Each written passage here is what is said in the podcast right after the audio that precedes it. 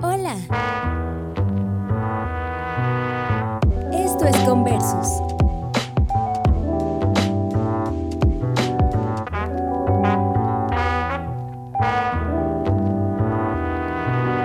Conversus. Hola Conversus, estamos otro día, esta vez con Consuelo Coneján. Hola Consuelo, ¿cómo estás? Hola, bien, ¿y tú? Muy, muy bien. Consuelo es otra candidato del Distrito 10 eh, y entiendo eres estudiante de filosofía. ¿Cómo llegaste a estudiar filosofía? En estos tiempos tan raros donde incluso la filosofía hace pocos años, si no fue el, el antepasado, entiendo, lo sacaron como ramo de, de, la educación obligatoria y, y, todavía tenemos gente como tú estudiándola. ¿Qué te llevó a eso? Sí, es una historia igual rara, muy rara. Em, yo entré a estudiar física a la universidad, licenciatura en física, y no me gustó mucho, la verdad. Eh, es una carrera muy difícil, yo creo que es necesario reconocerlo, una carrera muy difícil y yo entiendo que si a alguien le gusta, lo recomiendo mucho porque es bonita, pero para mí fue súper difícil, en verdad. Y preferí cambiarme a otra carrera y ahí empecé a estudiar salud, empecé a estudiar fonobiología porque me gustaba, sí, me gustaba mucho el tema de la salud y de la física. Entonces era como cierta mezcla entre humanidades, física, química, como una carrera de salud cualquiera.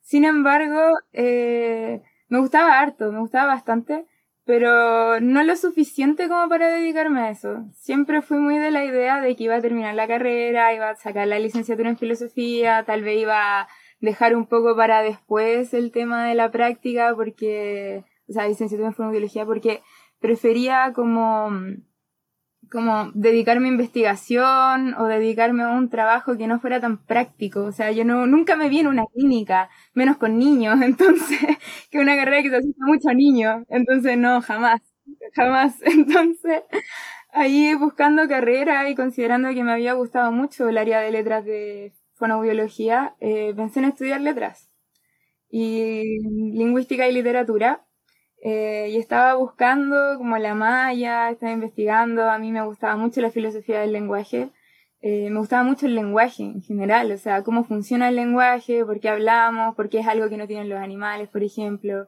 eh, mucho la filosofía del lenguaje, y ahí aparecieron todos mis amigos a decirme que estudiara filosofía en vez de letras, porque era un tema más académico, más lingüístico, eh, y que no tenía tanto que ver con el trasfondo de lo que yo entendía por el lenguaje.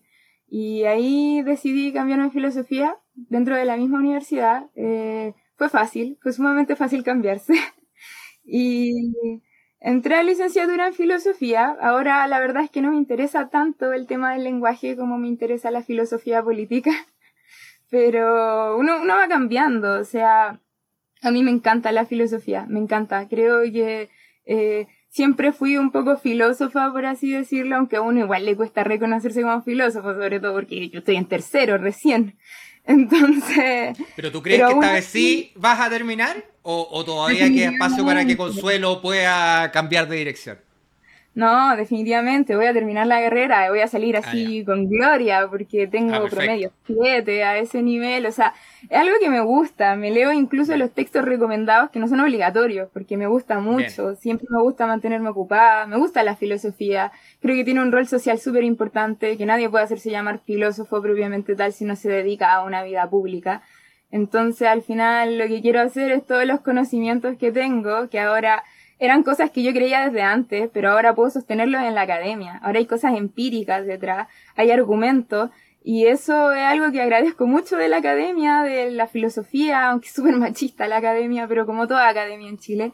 Y yo creo que darle un valor político a la filosofía es más necesario que nunca. Más necesario que nunca y puede solucionar los problemas que tenemos. ¿Y existen filósofos contemporáneos que a ti te atraigan? Sí, sí, o sea, filósofos contemporáneos del siglo XX. La verdad es que del siglo XXI no hay ninguno que me llame mucho la atención. ¿Alguno vivo? Eh, Judith Butler, Peter Singer. Em, ¿Y cuáles son los temas de ellos dos en particular? Mira, eh, Judith Butler es una filósofa feminista. Eh, ella describió, tiene dos libros que a mí me fascinan, que es Cuerpos que Importan y Es Género en Disputa. Y ambos me encantan porque hablan muy bien de esta idea, de esta concepción no binaria del ser humano, como no solo hombre y mujer, que, que hombre y mujer es como a naturaleza, como, o sea, macho hembra de naturaleza como hombre o mujer a cultura. Me gusta mucho esa idea. Eh, ella habla de lo queer como algo que no es negativo en una época en que era terrible, o sea, en los 90. Eh, me gusta mucho como filósofa política también, tiene, tiene mucho de político sus textos, porque obviamente el feminismo también es político. Y Peter Singer me gusta y lo odio al mismo tiempo, como que es una relación extraña con él porque él habla del antiespecismo, o sea, sí, él, él habla del antiespecismo, él tiene un libro que se llama Liberación Animal, que a mí me fascina, eh, pero se cae en muchas cosas que a mí, para mí, es como, uy, no, no, esto está pésimo porque es bienestarista.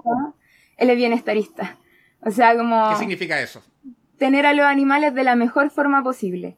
Yo soy abolicionista, no tener a los animales, así de simple. O sea, los animales dejan de ser esclavos, no es como que los maten de una forma humanitaria, es que no los maten. Soy totalmente abolicionista en cuanto a feminismo también, soy totalmente abolicionista, o sea, esto no se trata de una igualdad, se trata de emancipar a la mujer del sistema, emancipar a las disidencias del sistema. Es algo que va más allá de la igualdad.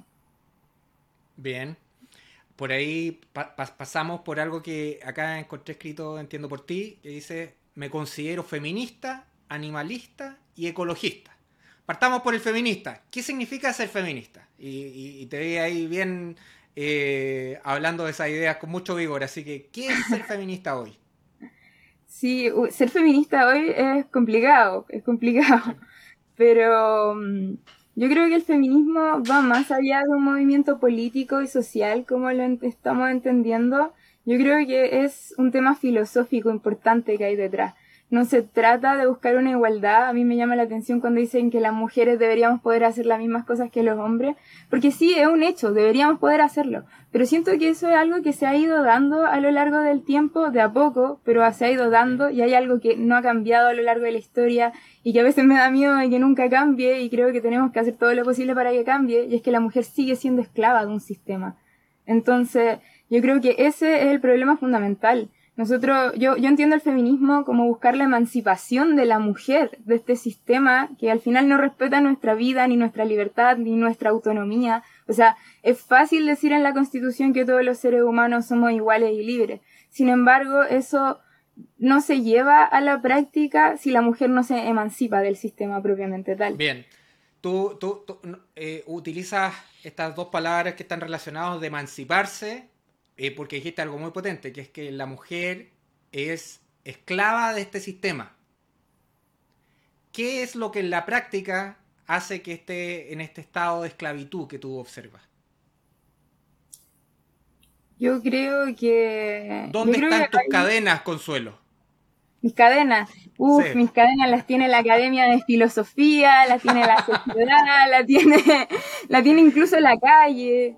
Eh, la tiene el Congreso, mi familia, la cultura, es algo que es súper heavy, encuentro yo, porque... Vamos, disparemos de a una, pero eh, disparemos de a una. ¿Dónde está la esclavitud en la práctica para las mujeres de, hoy?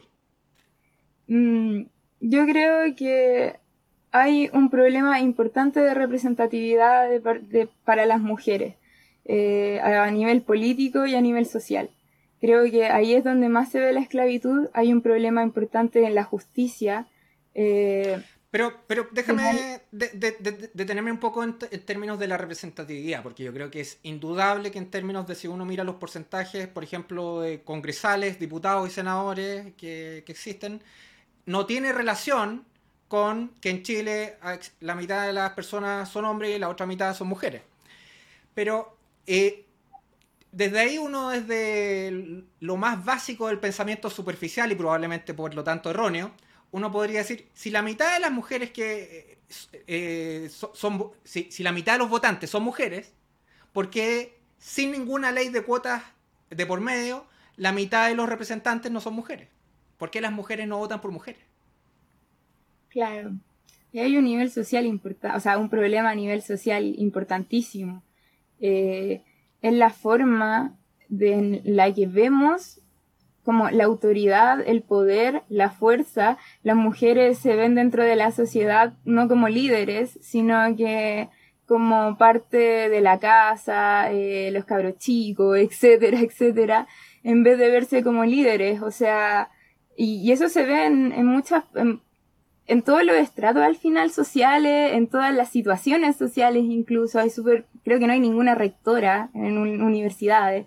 Eh, hay muy pocas políticas, por ejemplo, uno se mete a sus redes sociales y podéis ver que tienen así como mamá, o sea, madre, esposa, bla, bla, bla, diputada. Entonces, eso a mí me llama mucho la atención. Pero eso también pasa en los hombres, ¿ah? ¿eh? Eh, no, no, no en todo, yo he visto mucho menos. Puede ser menos, pero probablemente es menos. Pero recuerdo particularmente a Felipe Arboe, lo, lo, lo, vi en Instagram hace poco y, y también me llamó la atención, por eso tú tienes razón en lo que estás diciendo, me llamó la atención de que sea algo como eh, esposo, padre, senador de la República, algo así. Eh, sí, pero ¿por qué tú crees que las mujeres en sí mismas sienten que no están llamados a estos liderazgos, sino que más bien son eh, parte de las labores más domésticas o del cuidado de los niños? ¿De, dónde sale esto? Porque yo, yo te lo voy a plantear en la caricatura, yo nunca me he juntado con un grupo de hombres, club de toy, eh, tratando de maquinar o planear de que sigamos eh, manteniendo conductas que opriman a la mujer. No obstante, en la práctica uno ve que eh, existen diferencias salariales y existen abusos en términos, particularmente lo laboral, en términos de que cada vez que las mujeres tienen un hijo resetean su carrera profesional porque se totalmente interrumpida para el reinicio y, eso de alguna forma uno lo debería tomar como una discriminación. Uno ve en la práctica empíricamente que, sí pasa algo, pero pasa eh, ¿por qué razón? Yo creo que es un problema cultural importante. Aquí hay un problema a nivel cultural importante. La forma en la que conformamos la sociedad y en la que crecen las mujeres dentro de esta sociedad eh, es súper desigual entre hombres y mujeres. Entonces, es, es, raro, ahora es mucho más común, obviamente, sobre todo porque ahora nuestra generación es la que empezó a tener hijos, pero por lo menos para mí, para la, mis amigas, para mucha gente que conozco, que para mí es suficientemente representativo, crecimos bajo la idea de que las mujeres hacen algo y los hombres hacen otra cosa, y si una mujer hace algo que hace un hombre, o es malo o es bueno dependiendo de la circunstancia. O sea, a mí me pasaba en física que me decían así como, es bacán ser tu amigo, es como si fuera un hombre. Yo, pero es bacán también tener amigas mujeres y soy mujer, entonces como que se tiende a pensar que los hombres son mejores que las mujeres a un nivel social y es mejor en todo, o sea, eh, se confía más en los médicos hombres, en los políticos hombres, eh, a mí en la facultad me ha pasado muchas veces que así como no sabéis nada, que mujer, entonces, y eso hasta el día de hoy, es un problema cultural de nuestra generación sumamente importante, o sea, si bien podemos decir que estamos cambiando, que estamos avanzando, que Chile despertó, etcétera, eso no se condice realmente con lo que está pasando realmente en la sociedad. ¿Tú crees que falta todavía? Falta, mucho. Más energía. Y, eh, ok, y tú comentas que tú no andas buscando la igualdad frente a, los hombres, sino que es algo que va mucho más allá. ¿Hasta dónde va, Consuelo? Va, va hasta la abolición total del sistema patriarcal. Total, totalmente. Que las mujeres tengamos derechos efectivamente diferenciados de los hombres, porque necesitamos derechos sexuales, por ejemplo, distintos a los de los hombres. Va en que la justicia sea feminista. Eh, que no vuelvan a pasar cosas en las que nosotros sintamos que las leyes no son justas, porque si las leyes no son justas, ¿por qué existen las leyes? O sea, se supone que son las ¿Cuál no es justa con las mujeres? Por ejemplo, que el aborto no sea legal. Ya. Que el aborto no sea eh, legal. Ok. El tema de, de que se supone que en Chile todos somos iguales, dice hombres y mujeres somos iguales, eh, deja de lado las disidencias con eso pero además de eso... Pero ojo que dice, los hombres y mujeres nacen iguales en dignidad y derecho. No dice que sean iguales, dice que nacen iguales y particularmente en dignidad y derecho. O sea, no dice que son, somos iguales, no un mandato a, a, igualdad en el resultado.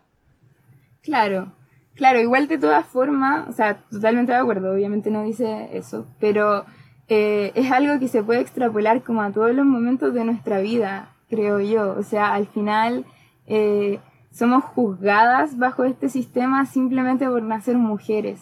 Entonces, pero ahí, Consuelo, mira, yo hoy, día a mí me dieron una noticia muy bonita, me confirmaron que voy a ser padre de una mujer. Yo soy padre de, dos niños, uno, de 13 y uno de, 4. Eh, y hoy día me confirmaron que voy a tener una niña. Y me cuesta pensarme malo. Y, quiero conversarlo contigo, porque, porque yo, entiendo lo que tú estás diciendo. Eh, eh, tengo este tipo de discusiones constantemente con mi señora que también es feminista, eh, eh, y me cuesta entender cómo yo eh, podría llegar a no plantearle que sea una líder, porque a mis hijos los insto a que, a que brillen, porque, y, y, creo que, creo que no haría ninguna diferencia en términos si los tengo a, tres, a las tres encima de la mesa en términos de tomar alguna posición de liderazgo considerando cada uno de sus eh, ambiciones particulares y sus intereses eh, eh, propios. ¿cómo, ¿Cómo crees tú que en la práctica gente como yo todavía perpetúa sin mala intención esta esclavitud sistémica que tú quieres abolir? Claro, claro. Primero, felicitaciones. Felicitaciones. Muchas gracias.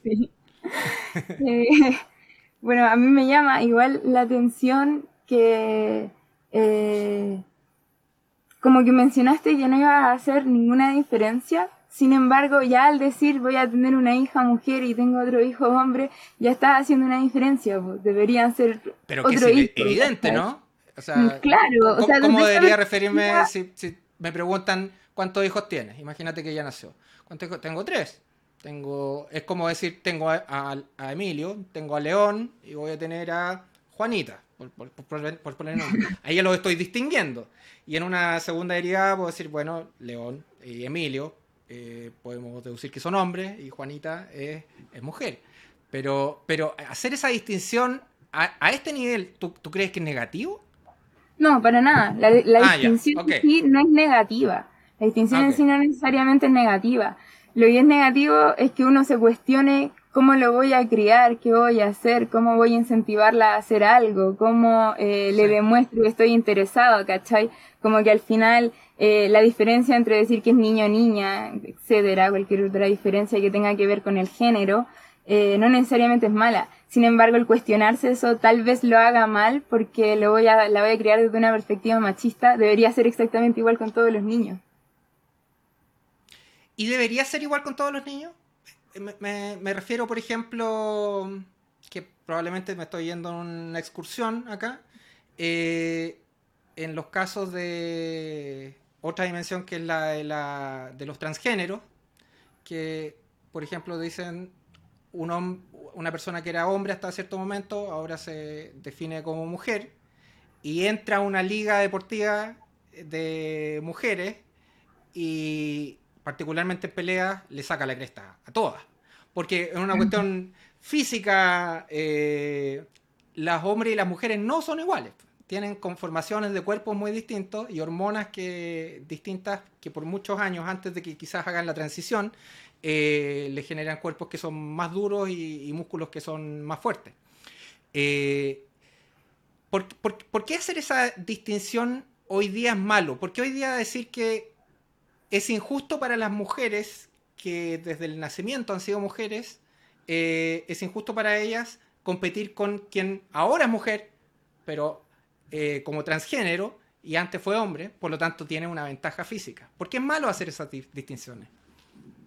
Claro, o sea, yo creo que más allá, esto es un poco también lo que pienso desde la filosofía, hay una diferencia fundamental entre biología e identidad.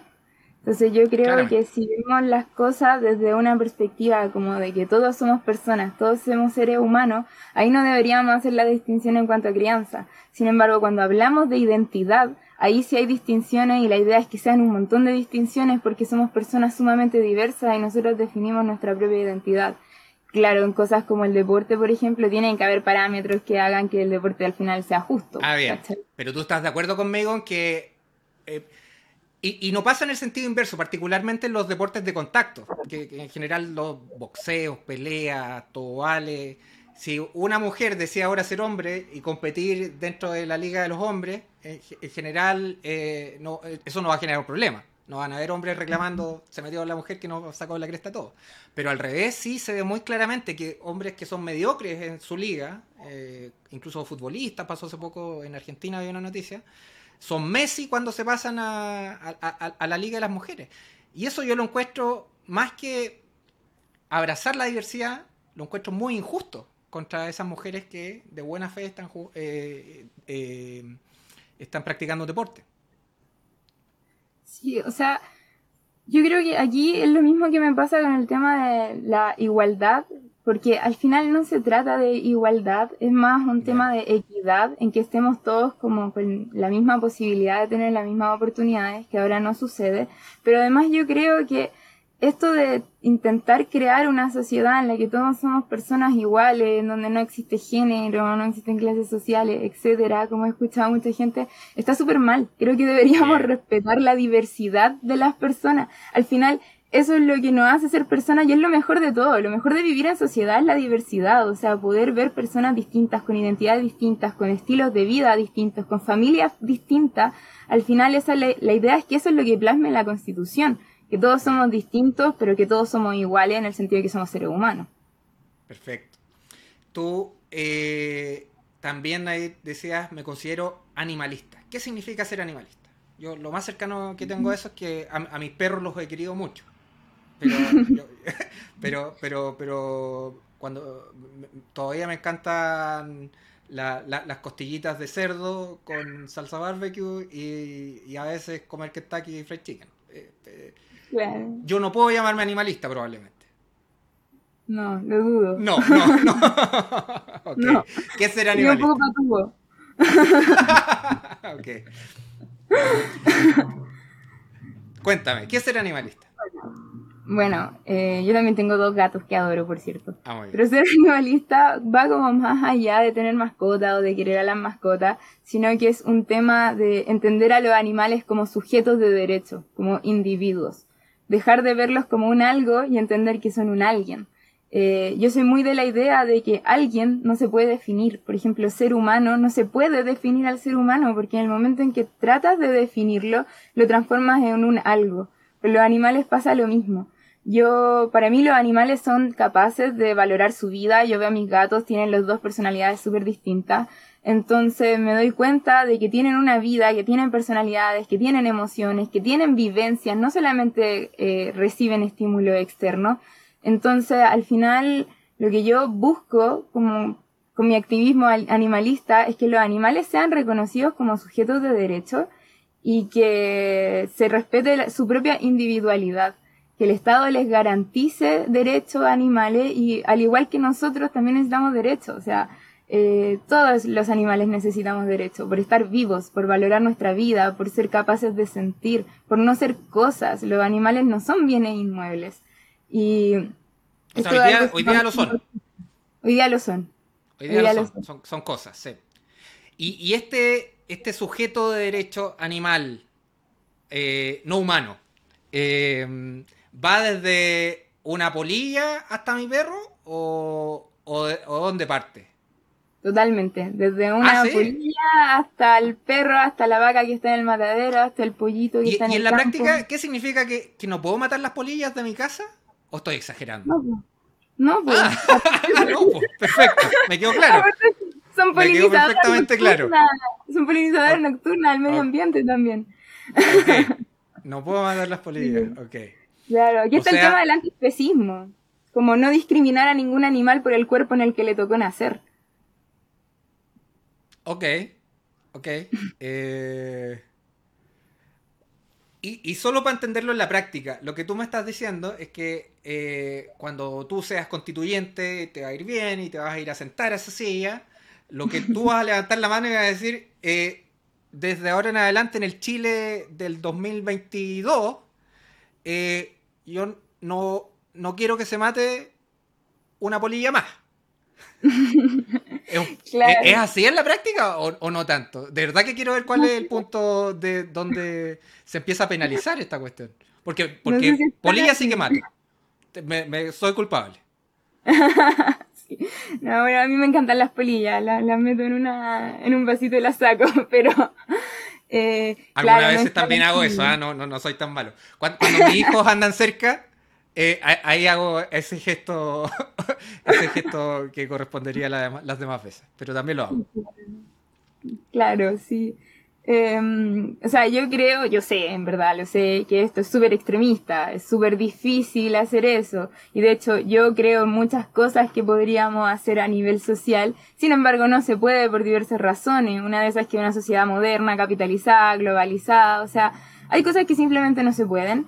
Pero lo mínimo que yo llevo, que yo llevaría como proyecto a la convención es eh, la campaña que firmé junto, o sea, junto a varias fundaciones, una organización de más de 60 fundaciones, que es la campaña de incluir a los animales en la Constitución. La campaña Animales en la Constitución. Eh, que son tres cosas súper básicas con las que yo estoy de acuerdo, aunque le agregaría un poco, un, un poco más. De hecho, mi propuesta tiene esas tres cosas y un par más, eh, que es básicamente que el Estado debe garantizar los derechos de los animales, eh, debe ser considerada su sintiencia, o sea, seres que vivencian experiencia y no solamente reciben estímulos. Una planta recibe estímulos, pero mi gato cuando recibe el sol no tiene la misma vivencia. Eh, probablemente le da calor, le molesta, se quema, qué sé yo. Y, y el otro es que tienen que ser considerados como individuos, no como parte de un ecosistema, no como parte de algo, sino como individuos. Ellos son alguien por sí mismos. Además de eso, el, además de eso, estas son propuestas personales que vienen también de una propuesta que se llama Sujetos no objetos de Ronald Leblevisi. espero haber, mencionado, haber, dicho bien su mismo. que él tiene una propuesta muy interesante que se llama Sujetos no objetos, con la que estoy totalmente de acuerdo. La única perspectiva, eh, la única forma en la que los animales sean sujetos de derecho además de individuos y además de seres sintientes, el abolicionismo. Aquí de nuevo aparece el abolicionismo, la, la, abolición de la esclavitud de los animales, dejar de considerarlos algo a nuestro servicio y considerarlos alguien que tienen una propia vida y que merecen ser felices, merecen tener eh, sus intereses cubiertos. Em, con los animales domésticos pasa mucho también. Espérate, no sé si es ese mismo autor de apellido impronunciable que, lo acabas de comentar, pero creo haber leído algo respecto a esto en algún momento, en el sentido de que incluso se está abogando porque las distintas especies animales puedan ejercer incluso soberanía, como en un país, que sean soberanos. Eh, eh, ¿tú, has escuchado algo de lo que yo estoy comentando, no? La verdad es que no, pero... Ah, no, no ok. No me parece. ah, ya, no, no, están allá. Tú pones el límite en las polillas. O sea, yo creo que aquí el límite principal es que tenemos que entender que los animales no son miembros de una comunidad moral, a diferencia de nosotros. Los animales, eh, no, por ejemplo, no vamos a meter preso a mi gato porque se comió una polilla, o sea... ¿Por, qué no? Si me meter preso una polilla. claro, claro. Ah, perdonar a tu gato, pero no a mí. no, que es distinto. no, pero hay que entender que no son miembros de una comunidad moral. O sea, yo creo que dentro de la comunidad política sí son miembros porque viven tal vez no de una forma política, pero sí viven dentro de nuestra comunidad que sí o sí es política porque somos seres políticos. Sin embargo, eh, y necesitan representación, precisamente porque viven dentro de una comunidad política. Sin embargo, no viven dentro de una comunidad moral, entonces no podemos atribuirle cosas que solo son atribuibles a seres morales, o sea, a seres humanos. Por ejemplo, eh, soberanía, educación. Por ejemplo, derecho a la educación, los gatos no, no tiene sentido, los animales en general no tiene sentido. Eh, ¿Qué negligente eres con tu gato? Trabajo, tampoco. ¿Cómo? Ok.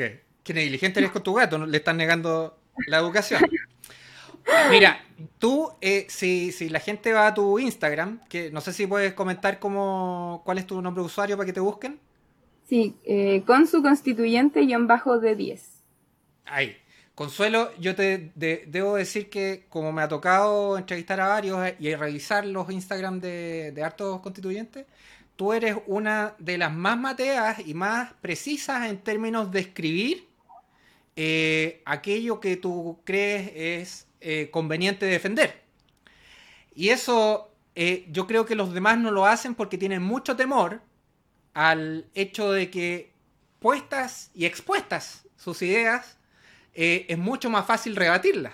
En cambio, cuando hablas en el aire y hablas de representación y hablas de democracia participativa y hablas de tantas palabras bonitas que no significan nada, eh, es, re difícil refutar. Pero tú te expones y, eso un poco te, lo reconozco y, te felicito porque para esta cuestión hay que, hay que meterse con, valentía y ahí se nota que tú lo haces. Pero dentro de lo que leí, te quiero leer algo en donde yo quedé con, un problema de cómo lo vas a resolver tú, que lo estás planteando. Mira, tú dijiste en algo que está planteado como un artículo, me parece, que los ciudadanos tendrán el deber de respetar los intereses de las distintas especies animales. Lo reconoces, ¿cierto? Sí. Ahí yo me pregunto, Consuelo, ¿cómo diablos tú vas a identificar cuáles son los intereses de las distintas especies? Partiendo por la polilla. Por la polilla, bueno, la polilla, eh, su principal interés, según como lo entendemos desde la ciencia, es existir, seguir existiendo y poder alimentarse. Entonces lo que tenemos que hacer es cuidar las flores, porque son polinizadoras nocturnas, comen polen, son, son mariposas de noche. Entonces hay que cuidar las flores, hay que cuidar el medio ambiente y así cuidamos a los animales. Mi gato necesita estar esterilizado, necesita comida, necesita, o sea, todo esto parte desde, desde la ciencia, desde cómo entendemos a los animales, que lamentablemente la, el estudio con animales ha permitido mucho poder entender cuáles son los intereses de los animales eh, eso es algo positivo y negativo. Es muy negativo porque eso significa experimentación con animales, pero eso es algo muy positivo porque significa que hemos avanzado en esos términos. Eh, podemos entender ciertos intereses animales y el básico es que estén vivos, sigan vivos, y porque quieren estar vivos. quizás tengo un problema con la palabra, porque en definitiva yo creo que el, interés es una cuestión propiamente humana. yo, yo no creo que la polilla tenga el interés de vivir, sino que tiene un instinto de supervivencia por, vivir. Y no tiene un interés por comer polen rico, sino que eh, probablemente come porque algo instintivamente eh, lo lleva a, ejecutar esa acción, sin la cual probablemente se moriría. Ah, pero te entiendo perfecto. En definitiva, tú vas al sentido común respecto a hacer y proveer de aquello que es necesario para lo que podríamos considerar la subsistencia de la especie. Es más allá de eso, el desarrollo de los animales, hasta como ser animales plenos, si se puede decir de alguna forma, igual que los seres humanos, hasta ser seres humanos plenos. Necesitamos derechos, los animales también. Pero, pero ahí es donde yo me, me complico contigo, Consuelo, porque ¿cómo? Porque entiendo que lo que tú estás diciendo nadie podría calificarlo de malo, sino que incluso uno podría decir si mi hijo te, estuviese escuchando, te diría, lo que está diciendo es muy bueno. Pero, ¿cómo tú vas a identificar en los animales que están llegando o están en, el tránsito hacia la plenitud en sus vidas? ¿Cómo, se hace eso? A no ser que, como las películas, uno pueda llegar a hablar con ellos, cosa que yo creo que vamos a lograr ¿eh? a través de la tecnología. ¿Cómo lo hacemos? Sí, espero. espero. Eh, bueno, yo creo que en los animales, claro, en los seres humanos es mucho, mucho más fácil, pero creo que en los animales eh, hay que dejar de lado esa graduación de más a menos pleno y es o está bien o está mal. Entonces, ese está, está bien, tiene que ser un bien, efectivamente está bien. O sea, de hecho, eso también es una crítica a nosotros mismos de cómo tenemos a las mascotas, por ejemplo, que no siempre están totalmente bien, sino que, claro, están bien cuidadas, pero no, no están tan bien como deberían estarlo, y como nos dice la ciencia que deberían estar también. Hay mucha información sobre cómo cuidar una mascota. Entonces, esto como que hay que dejar de lado la graduación de más pleno o menos pleno, sino que o está bien o está mal. Es súper absoluto en términos de los animales precisamente porque no, no pueden hablar, no pueden comunicarse con nosotros, no lo entendemos, o sea, tenemos que, por eso tienen que garantizarse derechos mínimos para que esté bien, realmente bien. Todavía lo veo difícil, ¿ah? Porque ese bien y mal, o pleno o menos pleno, es muy difícil incluso para nosotros que somos seres humanos, porque te, voy a inventar, eh, el sueldo digno para algunos será un millón nueve y para otros 600 lucas. Entonces, eh, eh, por ahí se encuentran esas diferencias ya en los seres humanos y no tenemos todavía la respuesta para, para ir y acudir a, resolver aquello con los animales me parece más difícil. Pero, pero entiendo el punto, entiendo el punto. Tú por ahí dices también, sigo una doctrina contractualista. Así es. ¿Qué, qué, qué es eso del pacto social, Consuelo? Que yo te digo, yo no he firmado nada. yo no he firmado nada, Consuelo. No sé de qué diablo me estás hablando. Cuéntame. Así es. Bueno, el contrato social es, o el contractualismo es una corriente filosófica en donde sus principales exponentes son Rousseau y Thomas Hobbes. Eh, ellos hablan de que desde distintas perspectivas, o sea, Hobbes dice que todos los seres humanos somos pésimos y Rousseau dice que no, que igual somos bacanes. Entonces se supone que armamos, eh, todos llegamos a un acuerdo para formar un poder político un, poder político soberano, al final, en este caso, uno presidencialista, eh, pero todos nos ponemos de acuerdo sin tener que firmar un contrato, sino que es algo implícito. Decidimos vivir en sociedad y con eso legitimamos el sistema político al que nos estamos adscribiendo cuando vivimos en sociedad. Yo soy súper partidaria y de hecho estoy bastante segura de que podemos ponernos de acuerdo, aunque en la práctica se ve muy difícil. Lo mismo pasa con, con los otros temas, sobre todo en derechos animales. En la práctica parece muy, muy difícil ponerse de acuerdo. Pero yo creo que podríamos llegar a lograrlo. Podríamos a nivel social llegar a lograrlo. Me gustaría abrir diálogos. De hecho, eso es también, por eso soy tan transparente con las cosas que, que están en mis redes sociales. Por eso tengo cosas más concretas, eh, trato de dar argumentos porque me gustaría que alguien me dijera, no, no estoy de acuerdo con eso, no, no me gusta eso, y poder llegar a un acuerdo, porque al final, si no cedemos, no va a funcionar nada de esto, y si no hacemos un pacto social, si no llegamos a un acuerdo, eh, nada, no va a funcionar este proceso. Y creo que es algo que también es un poco un llamado de atención, entre comillas, a los otros constituyentes también. Sí, pues, debería ser no solo un llamado.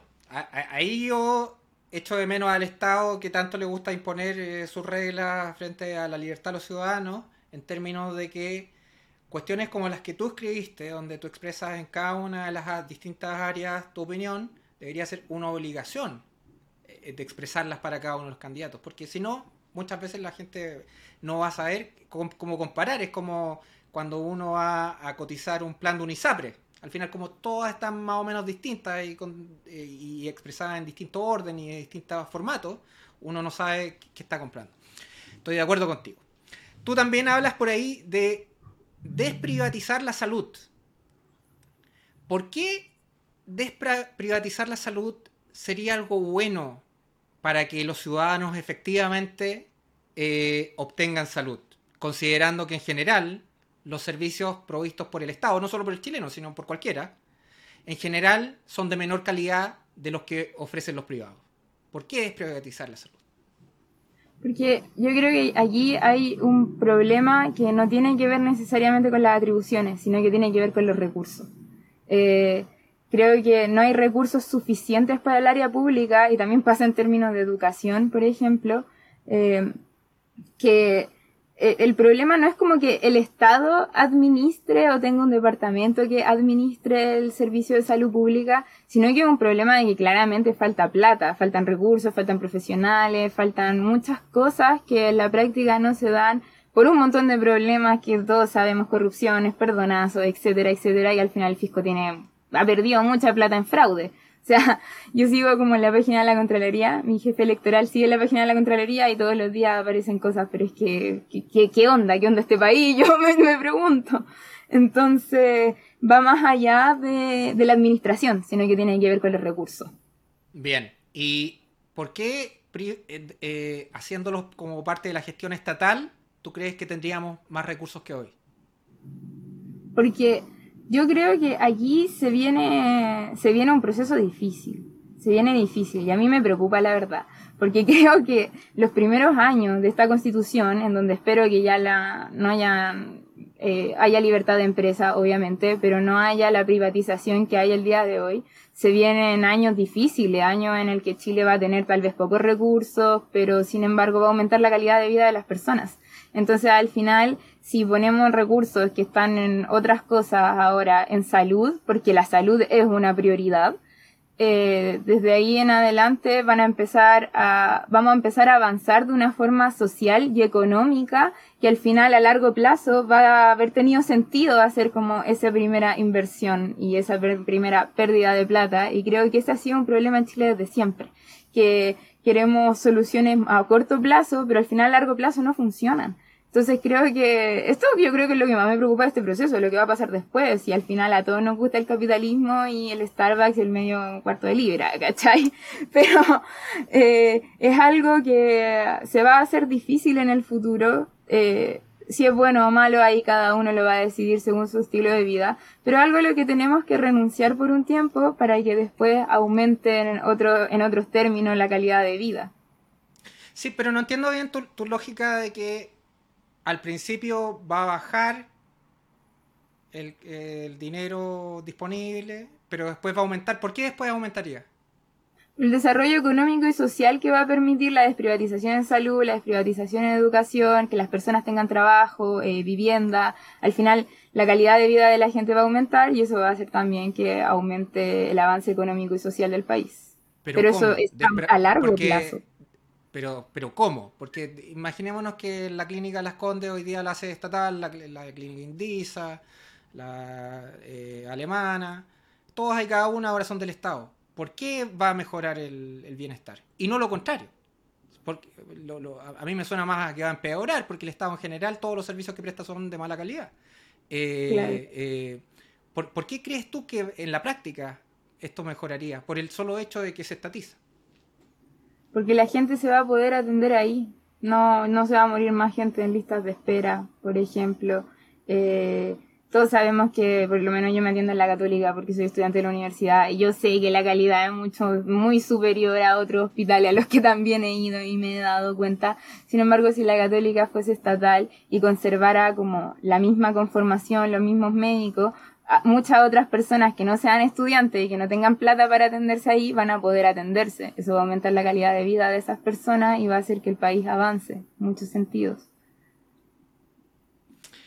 Yo, yo, yo, yo opino lo contrario. ¿ah? Yo opino que la, la, el gap de calidad, la brecha de calidad que tú ves cuando vas a esa clínica, se da justamente porque la clínica de la católica tiene que competir contra otras clínicas para efecto de que los ciudadanos cuando tienen que decidir dónde poner su dinero, los elijan a ellos. Y para eso, la única solución que existe es que ofrezcan mejores servicios a mejores precios.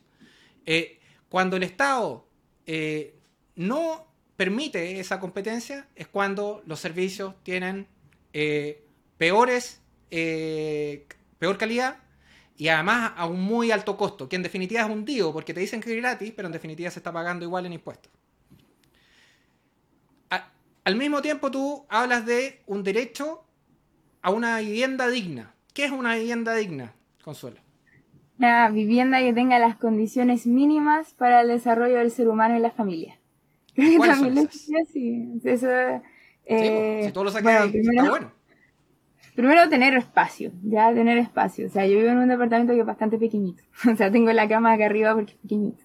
Entonces, eh, que tenga espacio, que tenga luz, agua, o sea, yo vivo en Santiago Centro y hay un montón de casas que están en condiciones súper pésimas, donde sobre todo viven personas inmigrantes, que, o sea, que encuentro terrible, eh, que tenga, que, que al final tenga las condiciones mínimas que entendemos que nos sirven para vivir, o sea, espacio para nosotros, nuestra familia, eh, no sé, que no se llueva en invierno, por ejemplo, eh, que no, que no queda al lado de la carretera incluso, eso es terrible, como cuando te ponen una carretera en la mitad y te separan de, no sé, la tienda del pan que quedaba al frente y ahora tienes que ir a una pasarela lejos, eso ya como que pierde un poco la dignidad de tu vivienda, o sea, cambia tu estilo de vida y hace que tu estilo de vida como que baje un poco. Eh, yo creo que tiene que ser una garantía del Estado porque uno vive en un país, entonces el país tiene que garantizártelo. ¿Tú, tú, tú crees que por el hecho de existir los seres humanos merecen cosas? Sí, Merecen cosas. ¿Y quién paga esas cosas? el Estado. ¿Con qué recursos? Nosotros con impuestos, con nuestros impuestos. ¿Y qué pasaría si no le pagamos los impuestos al Estado y en lugar de eso los gastamos nosotros mismos en nuestros intereses y en nuestras viviendas para que eh, no comprarnos ese departamento que está al lado de la autopista, sino comprarnos el, el- la casa mucho más barata en, con Barbalá, en la cual voy a tener mucho más espacio y voy a poder vivir como yo quiero vivir? ¿Por qué le tengo que dar los impuestos al Estado para que él me ofrezca este tipo de soluciones? Porque como seres humanos que llegan a acuerdos no podemos en definitiva abarcar este tipo de eh, problemas desde el punto de vista eh, colectivo y privado. Porque vivimos en sociedad. Vivimos en sociedad. Nosotros decidimos vivir en sociedad. Armamos Pero, un sistema pero político. sociedad no es lo mismo que el Estado. Claro, pero puedo como vivir en una sociedad absolutamente con libre mercado, en la cual todo este tipo de, de necesidades están de alguna forma eh, se ofrecen eh, y donde el Estado participa poco. Estado no es lo mismo que sociedad, ¿cierto? No, no, para nada, para No, nada, no, no. no, para nada. Sí. Pero vivimos en sociedad, o sea, al final lo que tiene que hacer el, Estado tiene que tener las atribuciones como para poder eh, tener servicios mínimos que sean totalmente públicos y nosotros tengamos acceso a, e- a esos. Y nosotros tenemos que pagar impuestos no solo para vivir nosotros bien, sino que para que otros vivan bien dentro de la nación, porque vivimos en una nación, vivimos en una sociedad, decidimos conformarnos de esta forma. Yo soy súper partidaria de que el Estado tenga hartas atribuciones, de que se suban los impuestos. Eh, creo que todo gobierno, todo poder político tiene que estar orientado al bien común y no a los intereses individuales. Desde mi perspectiva, la, o sea, la Constitución dice que el Estado promueve el bien común y no lo garantiza. Para mí, si un Estado no garantiza el bien común, o sea, que todas las personas que vivan en su territorio vivan bien, gracias a una, como, a una especie de autogobierno tal vez, de una comunidad que se sustenta sola y tiene un poder administrativo, al final, si un Estado no hace eso, creo que no, no está haciendo nada, o sea, no nos garantiza el bien común, entonces, ¿qué, qué hace?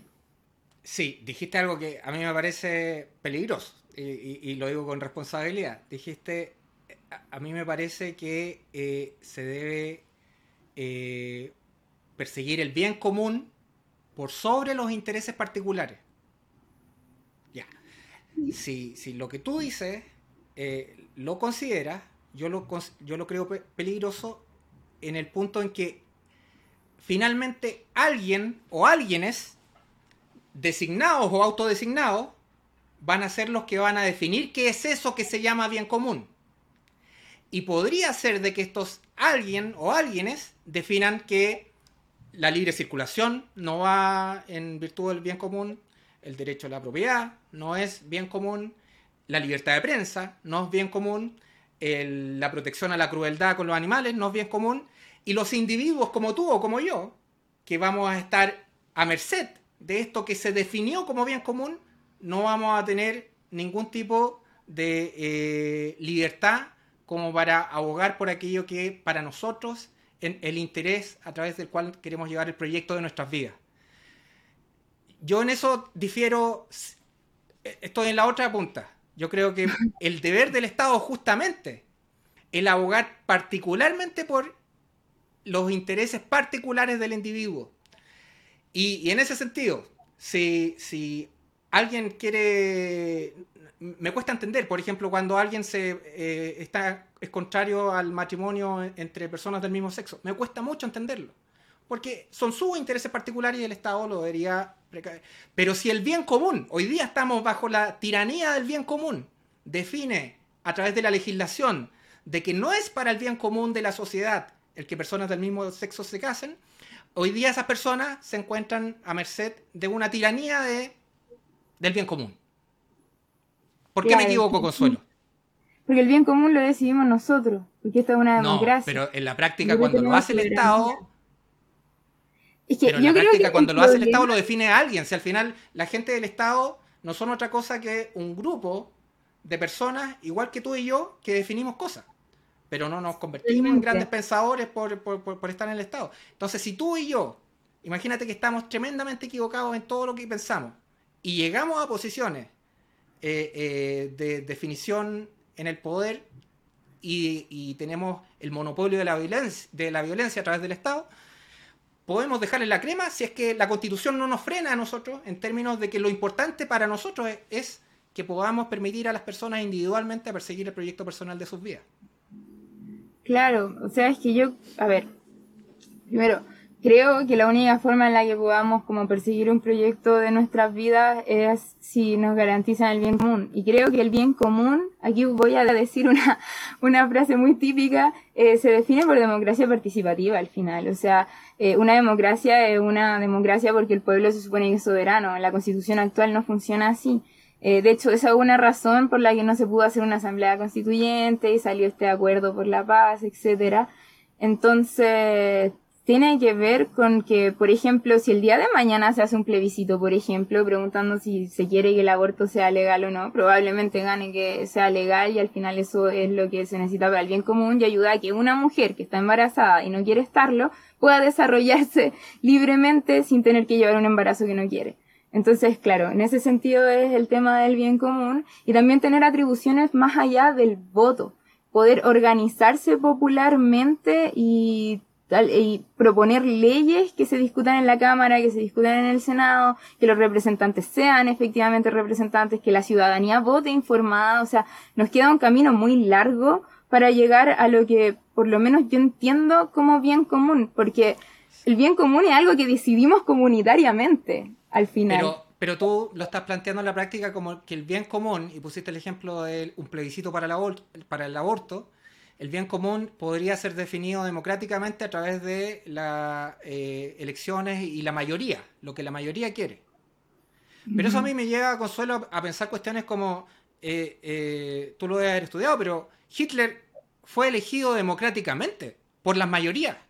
Entonces, el bien común finalmente no tiene que ver con lo que piensen las mayorías y lo, con lo que quieran hacer las mayorías. Si a la mayoría hoy día se le ocurre que, es válido y legal en Chile eh, eh, salir con pistolas a la calle y empezar a matar gente, independiente que eso lo vote la mayoría, eso no, no, se parece al bien común. Y por lo tanto, ahí es donde aparecen estos libritos chiquititos que se llaman constituciones, que es decir, oye, hay límites, porque hay cosas que, en las cuales nos tenemos que mantener de acuerdo. Pero cuando a través de estos mismos libritos eh, el Estado obtiene más atribuciones de las que le corresponde eh, e incluso le da atribuciones a las elecciones y a la mayoría, más allá de lo que le corresponde a la dignidad humana, lo, voy a decir de esa forma, es cuando empiezan los problemas. Eh, no, sé para dónde iba, de hecho se, me fue completamente la idea comentándote esto. Yo te dije al principio que esto iba a ser una conversación, así que pasan las conversaciones. Oye, venimos del derecho a la vivienda digna.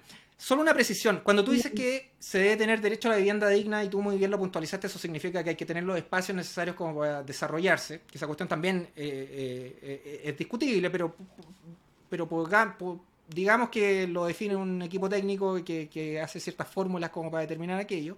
Cuando tú dices derecho a la vivienda digna, dices derecho a tener una vivienda digna gratis o no necesariamente gratis. No necesariamente gratis. Bien. ¿Y cómo funcionaría, en definitiva, aquellos que no se lo puedan, eh, un, migrante que viene llegando de Venezuela, eh, que no tiene dónde eh, pernoctar, de hecho? El Estado debería ser garante de entregarle una vivienda digna a, esa persona y a esa familia que viene llegando. Debería estar obligado, debería garantizárselo. Eh, creo que deberían haber instituciones que puedan garantizar eso. Al igual que, por ejemplo, en tema de los animales también pasa lo mismo, pero que hayan instituciones estatales que puedan garantizar que si llega un extranjero pueda vivir en condiciones dignas hasta que se regularice su situación. Tal vez no pueda vivir regular en Chile y tenga que ser devuelto, etcétera, pero que no tenga que vivir en la situación de que ahora hay CITES en Santiago Centro donde viven 20 personas. Estoy de acuerdo con que son situaciones muy precarias, pero no, puedo pasar sin preguntarte, ¿y quién paga por darle a esas instituciones que les van a proveer esas viviendas, a esos migrantes que vienen llegando? Eh, ¿A quién le va a dar los recursos para eh, montar esa, esa, esas viviendas? Nosotros con los impuesto? impuestos. Ya. ¿Ah? Con impuestos. ¿Y a, sí. ti te, ¿Y a ti te parece justo que, por ejemplo, yo trabaje y pague mis impuestos para que eh, en este país, donde yo ejerzo mi actividad comercial, eh, mi empleo asalariado, y en definitiva pague porque venga un migrante a gastarse ese dinero en términos de que ese migrante, hasta el momento en que viene llegando, viene, entrando a Chile, no digo que después, incluso por la multiculturalidad, va a ser un gran aporte, y a mí me alegra ver eh, eh, a Santiago de muchos más colores que hace 10 años atrás, pero, pero cuando viene llegando, ese migrante ha aportado cero a Chile. A diferencia de, todas las personas que han vivido aquí por un determinado tiempo, que todos, desde el punto de vista que compran un Super 8, empiezan a aportar impuestos con el valor agregado. Pero, ¿te parece justo que la gente trabaje para personas que en el momento en que llegan no han aportado a este país? Me parece que me parece que deberían aumentar los impuestos para los super ricos, que debería ser un porcentaje igual para todos. Si eso ocurriese, Bien. el Estado de Chile tendría la plata suficiente como para mantenerlo y que para nosotros mantengamos la salud y para que el Estado de Chile también pueda mantener a migrantes que vienen y animales y etcétera, etcétera. Creo que aquí hay un problema de justicia importante, de justicia distributiva. O sea, tienen que aumentar los impuestos, tienen que ser un porcentaje igual para todos. Este, si los super ricos pagaran un, un porcentaje de impuestos similar al que pagamos todos, eh, se solucionarían muchos de los problemas que tenemos ahora. Entiendo eso de que no, que lata, que yo tenga que pagar porque venga un extranjero a vivir a Chile. Sin embargo, creo que eso deja de lado que sigue siendo un ser humano. Entonces, eso... No, no, no, sí, yo en eso estoy de acuerdo. estoy, de, to- to- estoy de acuerdo, por supuesto. Es un ser humano y, y, y no se le puede dejar en un grado de precariedad que incluso comprometa su vida. En eso estamos, ta- ta- estamos de acuerdo. Pero tú, tú hablaste de, de los súper ricos. ¿Tú, ¿Tú sabes cuánto dinero tiene la fortuna la persona más rica de Chile? Uf, no, no sé, no sé. En algún momento lo vi, pero creo que ni siquiera sé leer ese número. Bueno, no, si no es tan grande. Eh, te doy el dato. Además, eh, eh, es una mujer. Te, te doy ese dato. La, la persona más rica de Chile es una mujer, se llama Iris Fontbona. Y tiene Ya. 15 mil millones de dólares. Ya. ¿Eso para ti es mucha plata o es poca plata? Eh, yo creo que es mucha plata, honestamente es No, mucha plata. Para mí también, es mucha plata. O sea, es mucha, mucha plata. Considerando que el 60% de la población no está ni siquiera cerca de ganar la mitad de eso en toda su vida, eh, es mucha plata. Sí, ella tiene, Iris Fontbona tiene 15 mil millones de dólares. ¿Tú sabes cuánto se gasta el Estado al año en salud, en educación, en pagarle pensiones a las Fuerzas Armadas, en los ministerios, en todos los gastos sociales, en pagar sueldos, en los congresales, en pagarle a los constituyentes? Al año, ¿cuánto crees tú que se gastan? ¿Más de 15 mil millones o menos de 15 mil millones? Uf, diría que tal vez más de 15 mil millones. se gastan 73 mil millones al año. Entonces yo te estoy diciendo, Iris Fontbona tiene en total, no al año, en total 15 mil millones de dólares. Y el Estado se gasta al año 73 mil millones de dólares. ¿Qué te estoy diciendo con esto? El que tiene la plata en Chile es el Estado, no son los súper ricos. Porque si tú sumas las fortunas de los 10 mayores ricos en Chile, eso entiendo que te da por ahí por los 36 mil millones de dólares, porque después se salta el tiro a, a gente como Sebastián Piñera que tiene 3 mil millones de dólares. Eh, es harto el salto entre 3 mil y 15 mil. Eh, y hay muchos de, de- de ese, de ese número que al final hacen en total entre los 10 más ricos 36 mil millones de dólares. Entonces, si yo te doy el, el dato de que el Chile se gasta al año 73 mil millones de dólares, si les quitas toda su fortuna a las 10 familias más ricas de Chile, alcanza para 6 meses del Estado chileno. Por lo tanto, no importa ese porcentaje que tú me estés comentando, no importa si les quieres quitar el 100%, la plata no te va a alcanzar con solo. Entonces ahí yo creo que hay, un tema que hay, que hay que volver al Excel y sacar bien los números. Porque eh, en Chile, quien maneja mayor cantidad de, de dinero es el Estado y no el patrimonio particular de los super ricos. Claro, pero por lo mismo también se agregarían los impuestos. Lo que, te digo es que si haces impuestos de 100% y les quitas todo, te alcanza para seis meses. ¿Qué vas a hacer después? Claro, pero es que, es que no, no te entiendo la verdad. O sea, el Estado de Chile tiene esa plata. ¿Tendría más plata o no? No, el Estado de Chile se gasta a través de recaudación y de hecho genera déficit hace alrededor de seis años. Se gasta al año 73 mil millones en pagarle los sueldos desde el presidente hasta los ministros, los congresales, los médicos que atienden en los hospitales públicos, los profesores. En, todo se gasta 73 mil millones de dólares. Y el, la persona más rica de Chile tiene en total 15 mil millones de dólares. Entonces quítale todo, no le ponga impuestos. Dile, señora Iris Fonbona, vengo a quitarle todo. Deme esos 15 mil millones de dólares. Eso te alcanza para un mes y medio del Estado. No te alcanza para más. Entonces, cuando ella ya no tenga dinero y se acaben los súper ricos porque los vas a sacar de golpe, porque les vas a quitar todo, ¿qué vas a hacer cuando no tengas dinero? Em, bueno, también creo que, por ejemplo, los recursos naturales deberían desprivatizarse ahí también habría plata. Eh, cobrar todos los fraudes al fisco, yo creo que eso es imposible porque ya son pasados, pero no, no permitir más perdonazos. Eh, eh, ay, se me fue. Puede ser. con el, es que el número es muy grande de Iris Fondbona. Oye, a, todos nos deja volando. No sé si algún día voy a ganar esa cantidad de plata, honestamente. Yo creo que yo, espero que sí, Consuelo, yo espero que sí. Oye, otra cosa que tú dices es no permitir monopolios de medios de comunicación. ¿A qué te refieres con eso?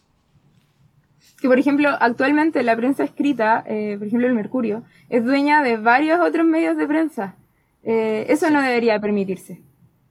Ah, pero eso no es un, monopolio. Monopolio es que solo exista una empresa y en Chile. Ah, claro, claro, no, sí. Es que lo que pasa es que eh, la Constitución dice eh, no se permiten monopolios estatales. Sin embargo, claro, hay monopolios privados que en verdad no son monopolios. Podría ser un duopolio entre el Mercurio y la otra que olvidé cómo se llama en cuanto a prensa escrita.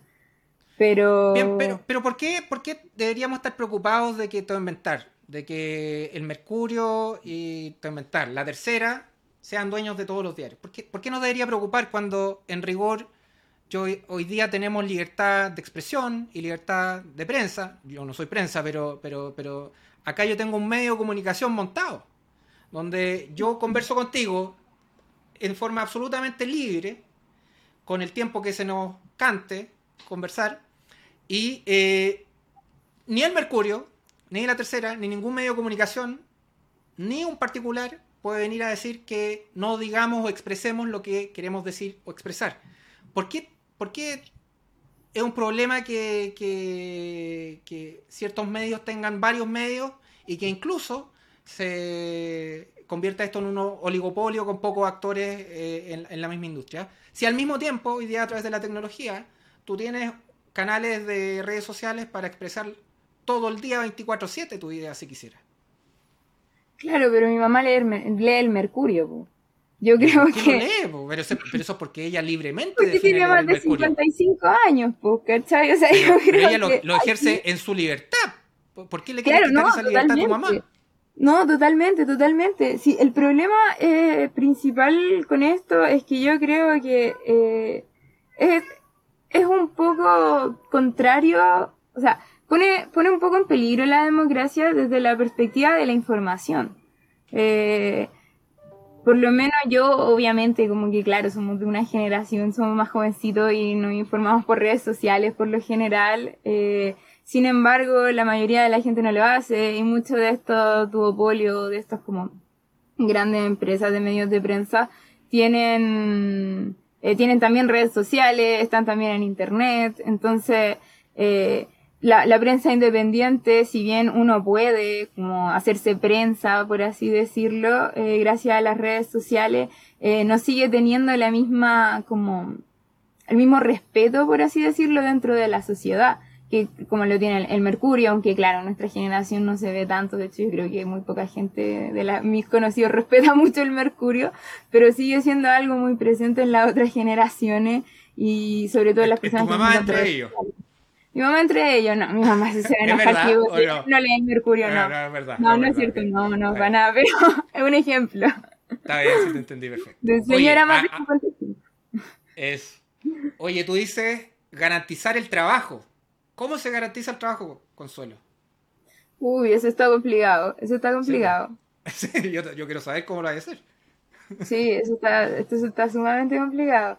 Eh, estaba hablando con harta gente que está como como en la misma que yo, entre comillas, pero está como, claro, desde una perspectiva como más escéptica de cómo se garantiza el trabajo. Eh, yo creo que eso tiene que ver con una modernización del país eh, en muchos términos y creo que es sumamente complicado. Eh, yo la mayoría de estas cosas eh, claro, las presento como mis propuestas y también me gustaría que, que se abriera el diálogo con respecto a esto, o sea, por eso las presento tan, tan libremente. Y el tema del trabajo para mí es súper complicado porque yo creo que el, trabajo es un derecho. Yo creo que el trabajo es un derecho y que debería ser garantizado como tal eh, porque permite el desarrollo del ser humano. Eh, sin embargo, claro, de dónde se generan más empleos, eh, yo creo que tiene que ver con la modernización del país. Porque, por ejemplo, este tema de que no puede ser de que si ponen cajero, o sea, claro, que si ponen en los supermercados de ese tipo de cajero automático donde tú pasas y pagáis solo, o sea, y no necesitas ¿Eso de la o mal? O sea, yo creo que eso está bien y mal. Está muy bien porque representa un desarrollo muy importante para el país en términos de mercado, pero muy malo porque eso significa que un montón de cajeras quedan sin pega. Entonces creo que el país tiene que avanzar hacia un desarrollo más completo. Sin embargo, si me preguntas así, ¿cómo lo haría yo en este preciso instante? Eh, no sabría qué responderte y creo que tengo que seguir conversando de eso esto, este mes que me queda. Está perfecto. Eh, oye, acá me encuentro con otra cosa que, me, me, para los pelos. ¿ah? No, se anda con chicas, porque antes hablábamos y yo te ponía el ejemplo de que yo consideraba injusto que yo pague impuestos aquí igual que tú y que venga una persona recién llegada y tengamos que destinar buena parte de esa recaudación de impuestos no a eh, suplir las necesidades de bienestar que requerimos los que ya estamos aquí para antes eh, suplir las necesidades que podríamos decir incluso de supervivencia del que viene llegando. ¿Bien? Pero tú no solo te quedas ahí, sino que tú te mandas una frase como establecer como deber del Estado la promoción de la migración. Y cuando yo leí esto, Consuelo, yo me imaginé a un Estado, te voy a inventar eh, aerolíneas eh, Latam Chile, con la bandera chilena, poniendo aviones en varios países del mundo, diciendo, vengan, súbanse, vamos para allá. ¿Cómo, eso de que el Estado chileno va a promover que lleguen migrantes? Claro, o sea, no sé, o sea, es una perspectiva de la promoción como el incentivo de que haya migración. Ahora, si llegan inmigrantes en una situación irregular que no se puede irregularizar, o sea, tenemos leyes, lo pertinente sería que, claro, vuelvan a su país. Sin embargo... ¿Estás de acuerdo con que si llegan migrantes que tienen antecedentes penales, no, se dejen entrar a Chile? Sí, estoy de acuerdo. ¿Estás de acuerdo? Aun cuando vengan con niños. Uf, ahí está difícil. Uh. pero ahí está complicado para todos. No, es complicado, para todos. Sí. Pero... Es duro, es muy duro. Claro, claro. pero, pero a priori uno debería decir que si no cumples requisitos mínimos de, de, de que digan que eres o así o una buena persona, deberíamos dejar la puerta junta, a lo menos. Sí.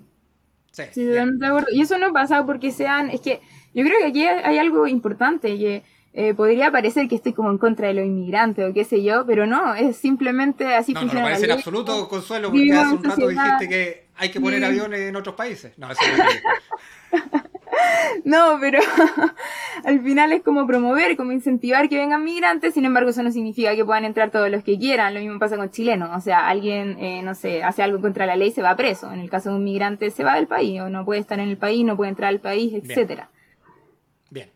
Te voy a cambiar el ejercicio, Consuelo. Te voy a nombrar a dos personajes, o personas, o temas, y tú te tienes que quedar con uno, ¿ok? no es tan estricto, nadie no, va a ir la policía de Conversus a buscarte si es que no, no siguen la pauta, pero, pero la idea es que te quedes con una.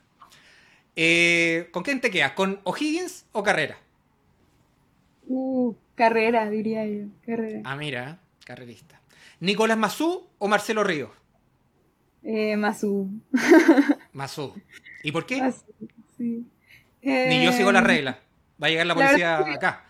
La verdad es que no me gusta mucho el deporte en general, el tenis, Ah, pero el Nico Masu es más guapo, entonces... Ah, perfecto, ok. Está bien. Sé que la cuestión es totalmente arbitraria. Sí, totalmente. Bien. Ah, Estoy, estoy- estoy leyendo esto y me estoy preguntando si hay visto alguna de las dos. ¿Friends o Seinfeld? Uh, no he visto Seinfeld, pero me Ah, encanta. Friends. Así que... Ah, Está bien. ¿Los Beatles o los Rolling Stones? Los Beatles, siempre. De hecho, tengo tatuada una frutilla por Strawberry No te puedo creer. Forever. Sí, Mira, Strawberry está. Forever. Eh, es buena música como para ponerla de fondo de, de las constituyentes. Si es que llegan a, a- a le- a legislar, sería buena música para poner de, de fondo. ¿Boric o Jackson? No, ninguno, ninguno. No estoy ni ahí con ninguno. De hecho, No estoy- me caen muy mal ambos. Ambos. Y, y Jackson es de mi distrito. Así, hoy le diría, trabaja, por favor, trabaja. ¡Ah, diablo! Tiene una actitud Sí. muy crítica con estos dos lumbreras. Sí, sí. No, es que me tiene chata. El Frente Amplio en general me tiene chata. Aparte, mira, Pero RB espérate un ratito, si tengo- tú eres del Partido Humanista, ¿no? No, ecologista. Y nos salimos de- Ah, del- nos salimos perfecto. del Frente Amplio apenas la salió la cocina, nos salimos. Así Ah. que sí, pues que yo creo que eso es Hubo cocina entonces. Mochati tenía razón. Hubo cocina, hubo cocina. En- Entiendo que con la designación de, de Garín y luego pusieron a, a- eligieron eh, por votación a una mujer y luego dijeron no, esa mujer no, ahora es esta otra. Ah, mira. Te voy a cambiar el ejercicio. Te voy a nombrar una persona y tú me vas a decir la primera palabra, concepto, frase que se te ocurra de esa persona. Augusto Pinochet. Oh, eso, eso, eso fue mi palabra. Oh, eso. es. Che Guevara. oh, también. No, ambos, ambos totalitarios. Ninguno de los dos me gusta. Ay, que. te- te- te- Uf. Uf, Eh, Patricio Erwin. Eh, amarillo. Pamela Giles. Uh, no. Mm. No sé si existe una palabra para describir a una persona que se pega al show, pero sería eso. Estoy, estoy- estoy- suscribo. José Antonio Cast. No, facho, facho, terrible. También Facho. esa ¿Qué es el sensación de... facho, Ugh, Consuelo? No, es ¿Qué es que va facho? más allá de, de tener un pensamiento político de derecha. ¿Ya? Tiene que ver con un conservadurismo, una intolerancia por las otras personas, eh, no querer entender argumentos. eh, yo creo que, no sé, es que imagínate, por favor, imagínate ser homofóbico el 2021. O sea, tiene que ser broma, como... ¿Cómo no, no es capaz de informarse? Yo creo que ahí está el problema. O sea, es, es muy raro eso. Me parece muy raro. Yo creo que eso ya es ser facho. Hay mucha gente en redes sociales que veo que es de derecha que no considero facha necesariamente. Solo que Bien. tiene, un pensamiento de derecha.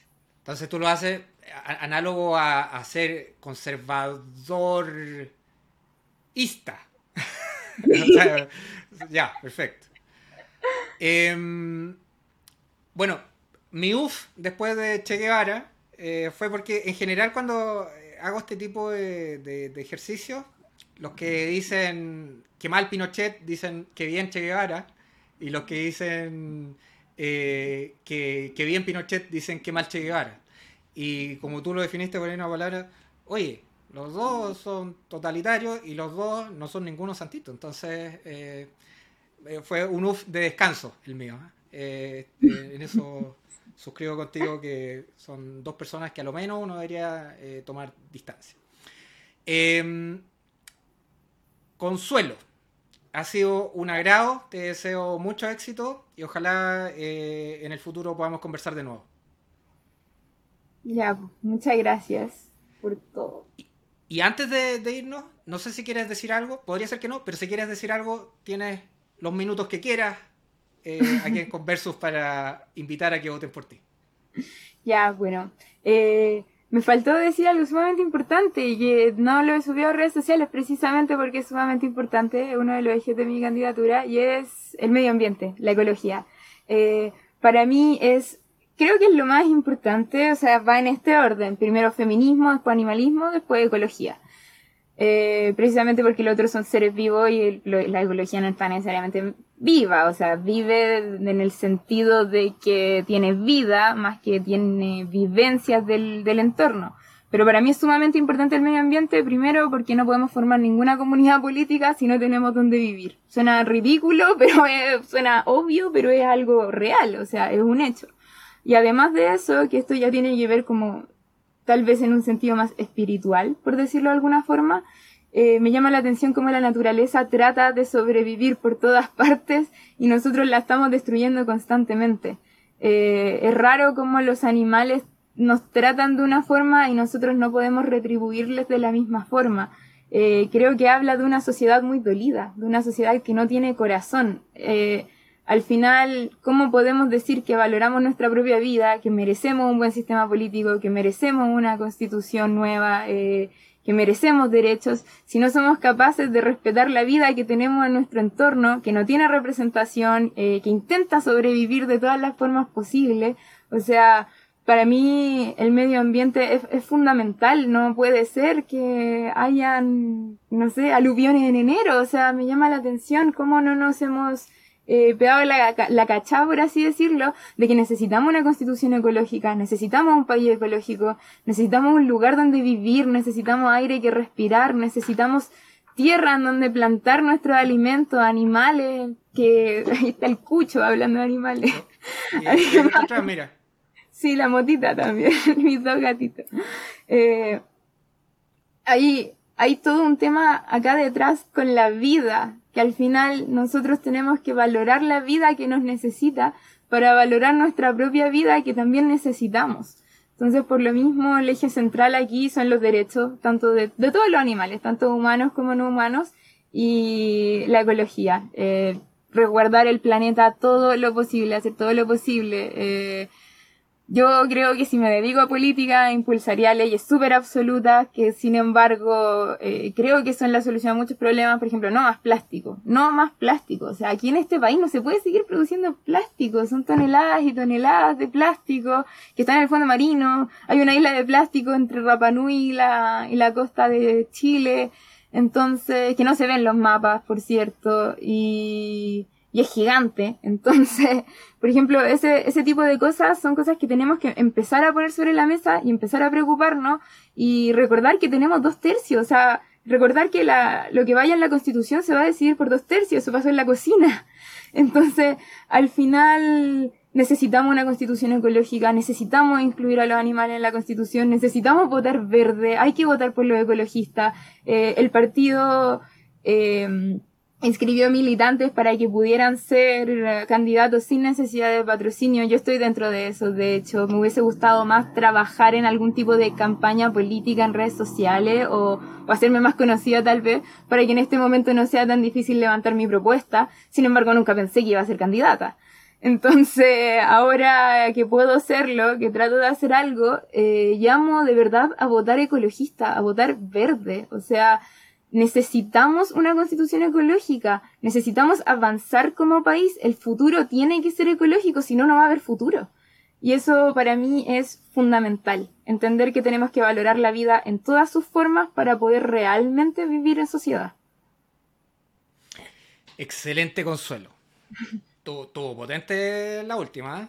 ¿eh? De, política parece que podría, podría elegirlo como, como camino a seguir.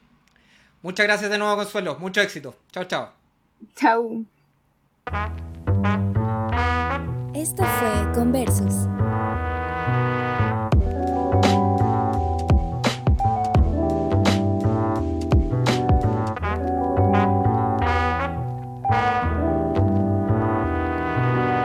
Conversus.